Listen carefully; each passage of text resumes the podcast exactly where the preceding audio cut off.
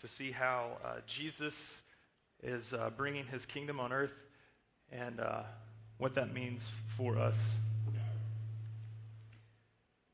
Matthew chapter 5, verse 38 through 48. Uh, pray with me as we get started. Father God in heaven, Lord, we thank you that you are a good and gracious God. And Jesus, we thank you that you have uh, broken uh, into humanity to stoop down and rescue your creation. So, God, I, I, pray that this morning we would hear your words through your gospel this morning, and, and that by your Spirit you would shape us to become more like you, that you would uh, call us out of darkness into your marvelous light, that you would have us repent of sin and brokenness, doubt, fears, and pride. And Lord, that you would uh, shape us to be people of joy, uh, people of grace, people who have received grace and in turn give grace. God, I pray that you would have us walk in wisdom as we live out our lives uh, to honor you. So, Lord, we do give you this time and ask that you use it for your glory and our joy, and that your gospel would advance to the nations. We ask in Jesus Christ's good and holy name. Amen. Matthew chapter 5, verse 38. This is Jesus speaking. You have heard it, heard that it was said, an eye for an eye and a tooth for a tooth. But I say to you, do not resist the one who is evil. But if anyone slaps you on the right cheek, turn him the other also. And if anyone would sue you and take your tunic, let him have your cloak as well. And if anyone forces you to go one mile, go with him two miles. Give to the one who begs from you, and do not refuse the one who would borrow from you. You have heard it said, You shall love your neighbor and hate your enemy, but I say to you, love your enemies and pray for those who persecute you, so that you may be sons of your Father who is in heaven. For he makes his sun rise on the evil and the good, and sends rain on the just and the unjust. For if you love those who love you, what reward do you have? Do not even the tax collectors do the same? And if you greet only your brothers, what more are you doing than others? Do not even the Gentiles do the same? You therefore must be perfect as your heavenly Father is perfect. This is God's word for us. Friends, the gospel of Jesus reorients our attitudes and actions toward God the Father, causing us to model the love of Christ to the world around us, even to our enemies. You see, it is very hard for us to love our enemies, and I would even say it's often hard for us to love our friends. I was reading this passage this week and got to thinking, you know, it's very convicting um, as Jesus speaks to love your enemies and pray for those and who persecute you, how often we don't even do that for those who we consider friends. And Jesus takes it a step further to say that even we are to love and pray for our enemies. You see, in Jesus' time, there were people trying to either ignore or fulfill the law of God. And we find ourselves in the same boat. Often we hear the law of God and we want to do it to a T. We want to be right religious people, and often we strive to fulfill the law of God on our own and totally miss Jesus. Or we hear the law of God and totally ignore it. You see, in Jesus' day, there were men that he is preaching to, actually, in this context, that would hear Jesus' words who are trying to fulfill the law. Jesus quotes Old Testament scripture here that may be familiar to you. In verse 38, he says, An eye for an eye and a tooth for a tooth. In verse 43, you shall love your neighbor and hate your enemy. Both of those statements come from the Old Testament, uh, come from Exodus, Deuteronomy, and Leviticus. And there were religious men that said, hey, we want to fulfill the law of God. We want to be right. We want to do good things. But you see, what they were doing is they were trying to do good actions without good heart attitudes. How often do we try to do the same thing? How often do we try to do good things, do right things, live right lives without the right heart attitude behind it? Jesus takes action, puts it on the back burner, and goes to the heart. That's what the Sermon on the Mount is all about. Time and time again, Jesus says the issue is not murder, but the heart that would cause you to want to murder somebody. The issue is not lust, but the heart behind it that would cause you to want someone that is not yours. The heart issue uh, is what is the problem here. It is not murder, but it's anger. It's not just adultery, but it's lust. It's not uh, divorce, but the heart that would cause you to want to break something that God has brought together. And in the passage here, we see that religious men were coming and saying, hey, we're, we're going to obey the law of God. And anytime somebody wrongs us, it's an eye for an eye, a tooth for a tooth. Anytime somebody wrongs us, we can hate them as long as we love our neighbor. Jesus quotes those two statements, and he by no means ignores the law of God. He does not disregard the law of God. In fact, in verse 38, he says this You have heard that it was said. Again, in verse 43, you have heard that it was said. See, Jesus says you have heard that it was said rather than it is written. Did you notice that? See, Jesus could have said, It is written, eye for an eye, tooth for a tooth. It is written, love your neighbor, hate your enemy. See, he could have quoted God's law, but he was actually addressing the problem of interpretation of the scriptures. You see, the religious guys were misinterpreting the point of the scripture. The whole point of the law was so that people could see the brokenness around them and need see their need for a savior. So when religious guys would come up and say, hey, an eye for an eye, a tooth for a tooth, we're going to exact the law in such a way, they were missing the point that they should be mourning over the brokenness that is going on in the world and saying, God, we need a Savior. We need someone to reconcile us. We can't do it on our own. In verse 43, instead of saying, hey, we're going to love our neighbors and hate our enemies because they deserve it, they're missing the point that, that God, there's so much brokenness that you would Please come down and save us and rescue us. So Jesus addresses that and says, Hey, you have heard it said. You are misinterpreting the law. So Jesus comes down and reorients our hearts before he addresses the action. And so the two things I want us to see today is both gospel attitude and gospel action. Because often we can jump to the gospel action and end up being just like the religious Pharisees of the day that say, hey, we know the scripture, eye for an eye, tooth for a tooth. Love your neighbor, hate your enemy. We're going to do the law, and we actually miss the point of the law that it's to reveal the brokenness around us and reveal our need for a Savior. So, before we move forward, I want to ask you to pause and think about that. When you hear the law of God, do you do, we often do one of two things. One, we ignore it and say it's not important. Or two, we try to fulfill the law of God in our own strength. And so we're, we're going to be good. We're going to be righteous. We're going to do the right thing. And if that's you, I want us to pause and, and ask God to right our minds and right our hearts to see that the point of the law is not so that we could fulfill it in our own strength, but rather the point of the Old Testament law is to reveal to us the brokenness that exists and our desperate need for a Savior. And that's where Jesus takes it. And he says, hey, before we get to the gospel actions the, that you are to do, we must first start with the gospel attitude that you don't have. Look at what Jesus says here. He addresses a gospel attitude of humility, generosity, service, and open handedness. Look what he says in verse 38. You have heard that it was said, an eye for an eye, a tooth for a tooth. But I say to you, do not resist the one who is evil. But if anyone slaps you on the right cheek, turn to him the other also. You see, the first thing Jesus says is look, you need to have an attitude of humility. Before we can go do gospel actions and right religious things, you can't fulfill the law on your own. That's why I have come. Jesus came into humanity to fulfill the law, not to break it. He came to fulfill the law. In fact, Jesus says that just a few verses earlier in chapter uh, 5, verse 17. Jesus says, Do not think I have come to abolish the law or the prophets. I've not come to abolish them, but to fulfill them. So, by referring to the Old Testament law, Jesus is not disregarding it, and he's not calling us to fulfill it on our own, but rather he's saying, Look at the law, see your brokenness, and see your need for me. I'm here to fulfill the law. And then Jesus says this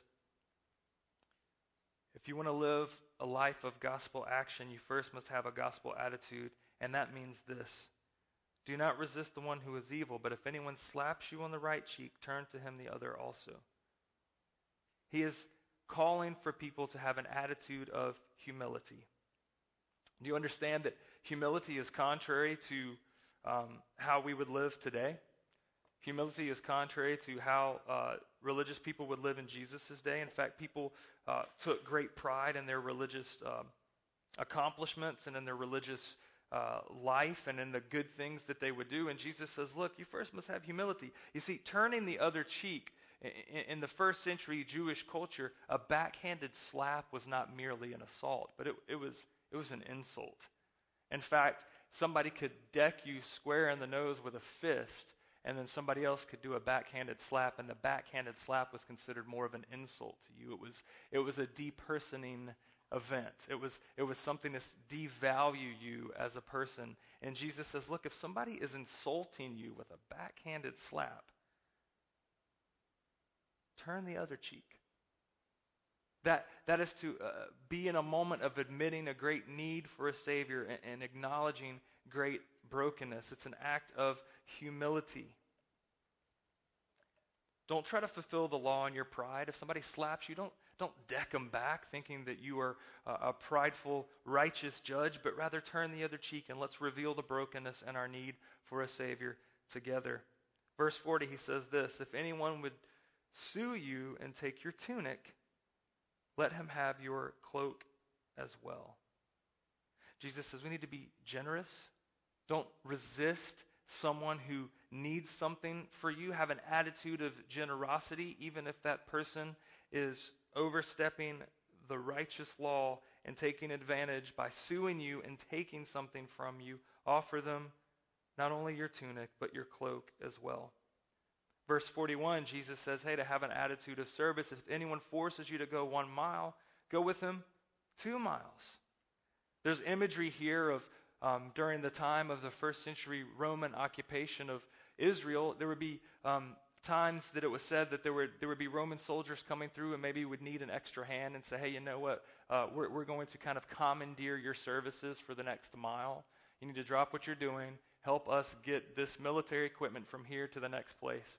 And so Jesus is saying, hey, look, if, if that were to happen, if Roman soldiers were to come crossing your fields while you're farming and they say, hey, we need to commandeer your muscles for the next mile, drop what you're doing, go with them two miles. It's totally contrary to what seems right and what seems fair an attitude of humility, an attitude of generosity, and an attitude of service. And then Jesus says this Give to the one who begs from you and do not refuse the one who would borrow from you. You see, Jesus is calling his people before they do righteous actions, before they do seemingly gospel works, to not camp out on the law and thus miss the point of the law. Rather than say, eye for an eye, a tooth for a tooth, Jesus says, no, no, no, no, no. Be humble, be generous. Serve those. Go the extra mile. Be open handed with your time and your energy and be gracious when people ask you to do something. So I just want us to pause for a minute because we, we can think and say, well, this doesn't make any sense. Like, like why, would, why would Jesus call us to, to be doormats for other people? Why would God come down and, and, live a life in this kind of circumstance and rather than, than, than exact the eye for an eye, tooth for a tooth law, and rather than exact the love your neighbor and hate your enemy, why would Jesus ask us to do such a thing? Right? A couple reasons why. In our hearts, apart from Christ's intervention, we don't want to do that. I mean, do you? If I were to ask you right now to come over and help me, you know, move a bunch of heavy stuff a mile, would you just automatically say, Yeah, I'll go too? I mean, if Jesus isn't in you, you won't. You're like, dude, I got, I got an epic nap to take this afternoon. Or, sure, I'll do it if you, you know, buy me a pizza. Right? In our hearts, we do not want to do those things. And I believe that's part of why Jesus asked us to do it. Because he is fulfilling the law by showing us that it's the point of the law, and it's what Jesus is bringing to light here that, that we cannot do it in our own strength. We cannot be perfectly humble, perfectly generous, perfectly open handed with our time, money, and energy, and perfectly serving one another. We just can't. That was the point of the law to reveal that. And that's what Jesus is bringing to light here, too. Another point of the law was to reveal to us our need for a Savior, and I believe that's why Jesus calls us to do these things because we can't do it. Jesus has to help us do it. The Holy Spirit has to shape us and change us to be like Jesus so that we can do this. In fact, everything Jesus teaches here, he models through his life, death, burial, resurrection, and ascension. In fact, Paul writes in Philippians 2 that Christ is modeling this perfect act of service by, by not counting his uh, heavenly estate as something to be grasped, but actually taking the form of a servant, coming to earth, and to live among dirty, sinful, broken people, to take his heavenly glory and put it aside for a season in order to come and rescue his undeserving bride. You know, Jesus came to die for sinners. Sinners are not friends of God, sinners are enemies of God. Broken people are enemies of God. Jesus says, Love your enemies. He modeled it perfectly, did he not? See, Jesus fulfills the law by living his life perfectly. And as he is teaching here, he is doing the point of the law to reveal our brokenness and to reveal our need for a Savior. So when Jesus calls us to be people of gospel humility, exhibiting, uh, of having a gospel attitude, attitude, exhibiting humility, generosity, and service, he is showing us that we cannot do that on our own and we need him to rescue us. But secondly, there is a call to action. Action in light of the gospel. Look what Jesus says in verse uh, 43 and following. See, first, the attitude has to be there. You have to have a transformed attitude in light of the gospel, an attitude of generosity and humility and service, because apart from that, we can jump to the actions of the gospel and just turn out to be religious people that Jesus was preaching against. We can say, well, look, I, I went, I did the mile, I put in my time. I'm not knocking on any tradition, but let me just tell you if you grew up in a church, you may notice that we are lacking something that older churches, maybe that you grew up in, that I grew up in, used to have. And that was like an envelope that says, hey, Bible brought. Did you ever have that? Envelope that says Bible brought? Check. Bible read? Double check. Did you bring your tithe? Absolutely. I used to hate that thing because it made me feel like I could just do exactly what needed to be done to fill out that. Well, I shouldn't say I hated it, I actually loved it. That was the problem. I thought that if I checked my envelope when I was in middle school, I did my good deed, and, you know, and, and I'm not knocking on it because God used that as a season, but I will say over time that caused me to be pretty prideful in my religious stuff, you know. God doesn't call, Jesus doesn't call us to jump to the action. He first addresses the heart of a need for a Savior, to be transformed as people who are humble, serving, and generous. And then he does a call to gospel action, and that is to love, to pray, and to mature. Look at what Jesus says in verse 43. You have heard it said, You shall love your neighbor and hate your enemy. But I say to you, love your enemies and pray for those who persecute you, so that you may be sons of your Father who is in heaven. For he makes his sun rise on the evil and the good, and sends the rain on the just and the unjust. For if you love those who love you, what reward do you have? Do not even the tax collectors do the same? I love that statement. You see, tax collectors were considered the lowest of the low, even though they, they had a good job. They were traitors to their own people. They were taking money from God's people and giving it to the government, and, and it was part of their job to exact financial uh, taxes um, of God's people. And so that was a pretty big insult for Jesus to say, hey, everybody, just so you know, if you're just loving your friends and, and loving your neighbors, hey, tax collectors do that. You're no better than a tax collector. You're no better than the lowest of the low if you refuse to love your enemies. Even the worst of the worst love their own neighbors. See, the gospel call to action is one of love. Love is not just a feeling, it is not just an attitude, it is an action. It is actively doing something to care for somebody else. And Jesus says, hey, love your neighbor, yes, but love your enemies. Love your enemies. It is an action that reflects the Father. Jesus goes on to say that you may be sons of your Father who is in heaven. It is a reflection of God the Father who loves his wayward children. It's a reflection of the gospel when you love someone who does not love you back. It's why Jesus came to earth was to show the love of the Father to broken people. We were enemies of God, scripture says, and then Jesus came to die and rescue us and to bring us into his family so that we can be sons and daughters of God. And so when you love those who do not love you back, when you love those who are your enemies, you are reflecting the love of a gracious Father to them. This is hard for us. This is not calling us to be doormats for people, it's calling us to be uh, reflections of a loving Father. If you have children, you know how sometimes your kids can cop an attitude with you and maybe don't want to be around you. There's no explanation for it, it's totally bizarre. But sometimes kids will just get mad at you and, and they'll just, they can say some mean things.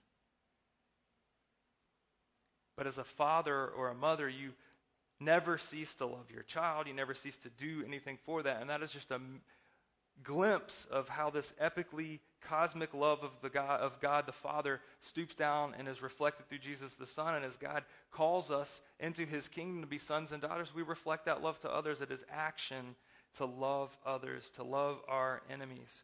Jesus says this pray for those who persecute you.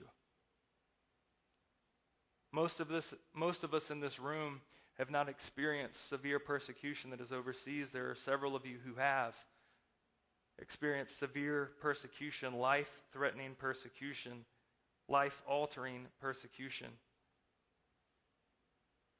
But even in our context around here, maybe there are relationships that are broken. Maybe you have lost uh, family or friends or broken relationships because of your faith. Maybe there have been things that you have not been able to move forward in in your job because of your faith. Maybe there are those who know that you are a Christian and they are out to make things hard for you in the workplace or in the school. And Jesus says this love your enemies and pray for those who persecute you.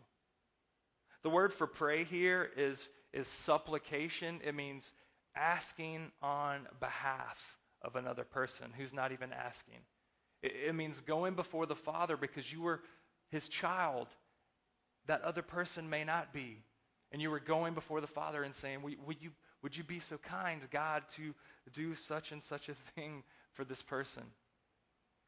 We have twins, many of you guys know, who will be four next week. And uh, uh, one of my favorite things with the twins is when one of them will ask a parent for something on behalf of the other one. It's just like, to me, it's the sweetest thing.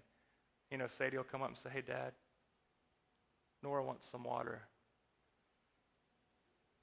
And I'll give a cup of water to Sadie, and Sadie will take it to Nora. It's the sweetest thing to me that one of my children would come up and ask me to give something to her so that she can give it to her sibling.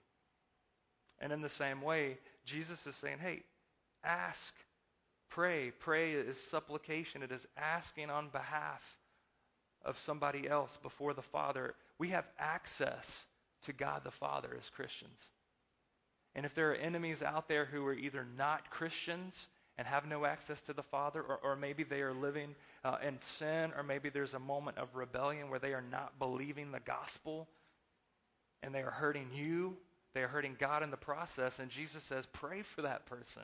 Come before the Father that you have access to and, plead, God, would you be so kind to change this person's heart? Would you be so kind to bless this person even though they don't deserve it? Because, because I don't deserve it. This is a huge challenge for us. Personally, this is huge for me. When I have been wronged, I sure as heck do not want to pray for the person. I don't want to pray that God would bless them. Are you kidding? but I love what Jesus says love your enemies, pray for those who persecute you, so that you may be sons of your Father who is in heaven. When you are praying for somebody who is your enemy, it is such a blessing to you. It's just an excuse for you to spend time with God the Father. How awesome is that? Somebody else's brokenness is cause for you to hang out with your dad. Jesus says this He makes his sun rise. That jumped out at me this week. I believe Jesus is very intentional there Jesus doesn't say he makes the sun rise, the sun. He makes his sun. Jesus is saying, hey, that sunshine that is coming down belongs to God the Father. God is causing the sun to rise on you and the unjust person, on you as his child and on that enemy as well. God is causing his sun to come and the rain as well. I believe Jesus used that word very intentionally to catch the attention of the hearers, and it definitely caught my attention this week as I was studying this passage. It's a reminder that the sun is God's, the rain is God's, even the enemy that is hurting you and in turn hurting God is God's responsibility. Gospel action to love, pray, and finally to mature. This is pretty cool. Verse 48 You therefore must be perfect as your heavenly Father is perfect. Jesus is not calling you to be uh, an absolutely morally, ethically, uh, religiously, absolutely righteous, perfect person in that statement. That word perfect really means complete, it means mature. And if you read in Scripture in the New Testament, numerous times there is, there is this call to maturity as believers that we are to grow to completeness, to fullness, to maturity. This doesn't mean we are flawless, but it means we are progressing to maturity. It means being in a right uh, and secure relationship with God and with others. That is an impossible command from Jesus. Jesus says to be perfect as your heavenly Father is perfect, to be complete, to be mature, to be full. It's just like the icing on the impossible cake, Jesus. Jesus is saying, be humble, be generous, serve, love, pray. Oh, yeah, and just be perfect like God the Father. No problem, right? Again, I say to you, Jesus is revealing the whole point of the Old Testament law is that there is brokenness that we cannot fix. There is perfection that we cannot achieve. There is righteousness that we cannot do in our own strength. We need a Savior. And for these words to come out of Jesus' mouth, he is revealing that he indeed is that Savior. And so I want to ask you to think about a couple things first in this order before we go to love, pray, mature. I want us to first pause and just do some heart work what is your heart attitude? Uh, is there humility that God is, is maturing you in? Or is there pride? Because we can do religious right things out of pride. Do you have an attitude of humility? Do you have an attitude of generosity? Do you have an attitude of service? Before you do those things, is your heart attitude there? I'll be honest with you, the default mode of my heart is not that. My default, my heart's default mode is not humility, generosity, and service. The default mode of my heart is, I'm awesome, leave me alone. There, I said it. I need Jesus. I need a Savior. I open the Bible every morning right when I fall out of bed and crawl to the coffee maker. I'm like, Jesus. I'm not humble. I'm not generous. I don't feel like serving. I just want to lay in this king bed and binge watch Daredevil. Leave me alone.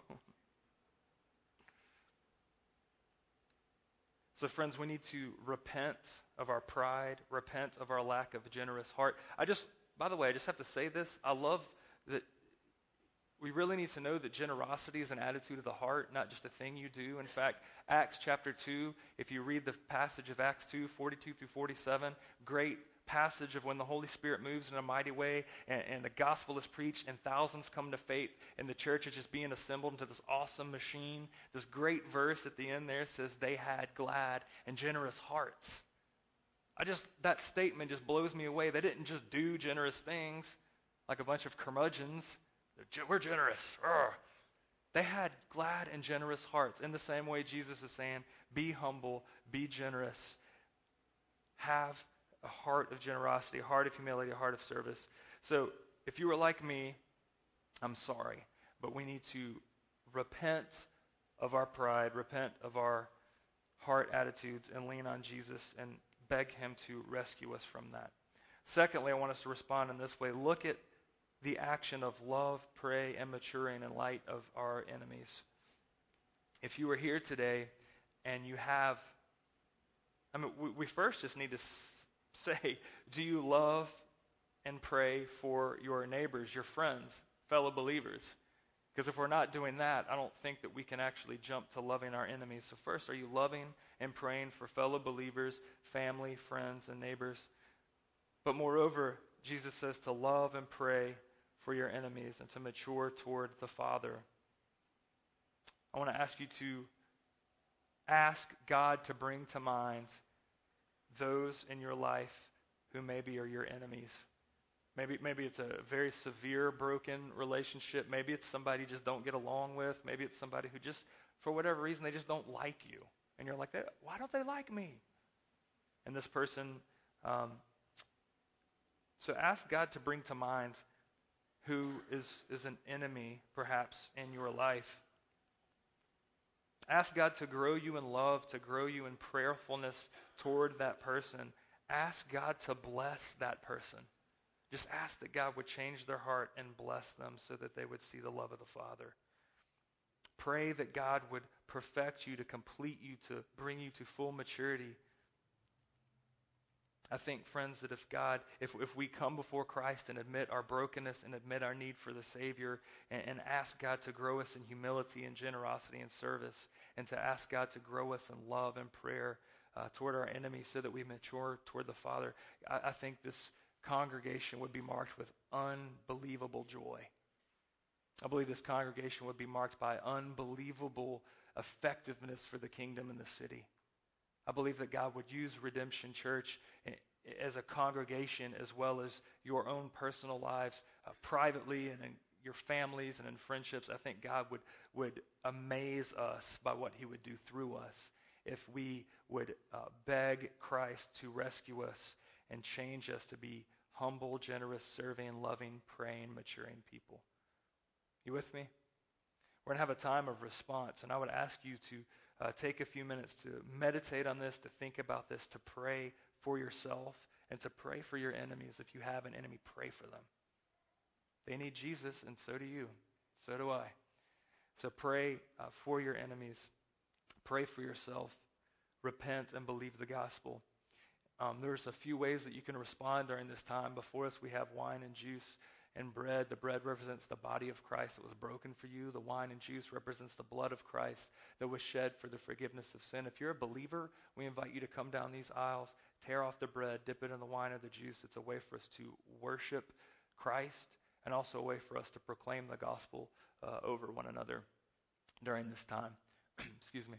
Um, also in the back, there will be um, some folks with orange lanyards uh, that say, May I pray for you? If you want to have someone pray with you or talk you through how to apply this good news, this gospel to your heart, uh, please see someone in the back. We, we want desperately for all of us to uh, grow in faith. Um, and the worship team will come and you can respond also uh, by singing. So uh, pray with me. Uh, Father God, thank you for this morning. Lord, I pray that you would stir us up as your people, God, as sons and daughters. Lord, that we would not take lightly that you have rescued us and called us to be your children, uh, but Lord, that we would see it as a great responsibility to mature, uh, to reflect you as our loving Father. Uh, Jesus, I thank you that you uh, bring gospel perspective on uh, the Old Testament law, that you help us see that we are indeed broken, needy people uh, who, who are desperate for rescue. And, and thank you, Christ, that you are our rescuer, that you have lived the perfect life that we should have lived, and that you died a death in our place as our substitute, and that you rose again and reign on high with God the Father. And Lord, I pray that this good news would shape us constantly in our minds and in our hearts, that you would shape us to be uh, humble, generous, serving, loving, prayerful people, not only for our neighbors and fellow Christians, but Lord, for our enemies and that this would be a, a countercultural um, characteristic of your people, Lord, that this would, uh, we would see great change uh, in our lives personally, in our families, in our neighborhoods, through our missional communities, through our workplace and schools, and, and Lord, uh, that this church would be used as an instrument of your grace to the city of Augusta. Uh, Lord, I pray that these things would happen for your glory and our joy. and that Christ's good news would ripple out from our lives out to the nations. We ask in his good and holy name. Amen.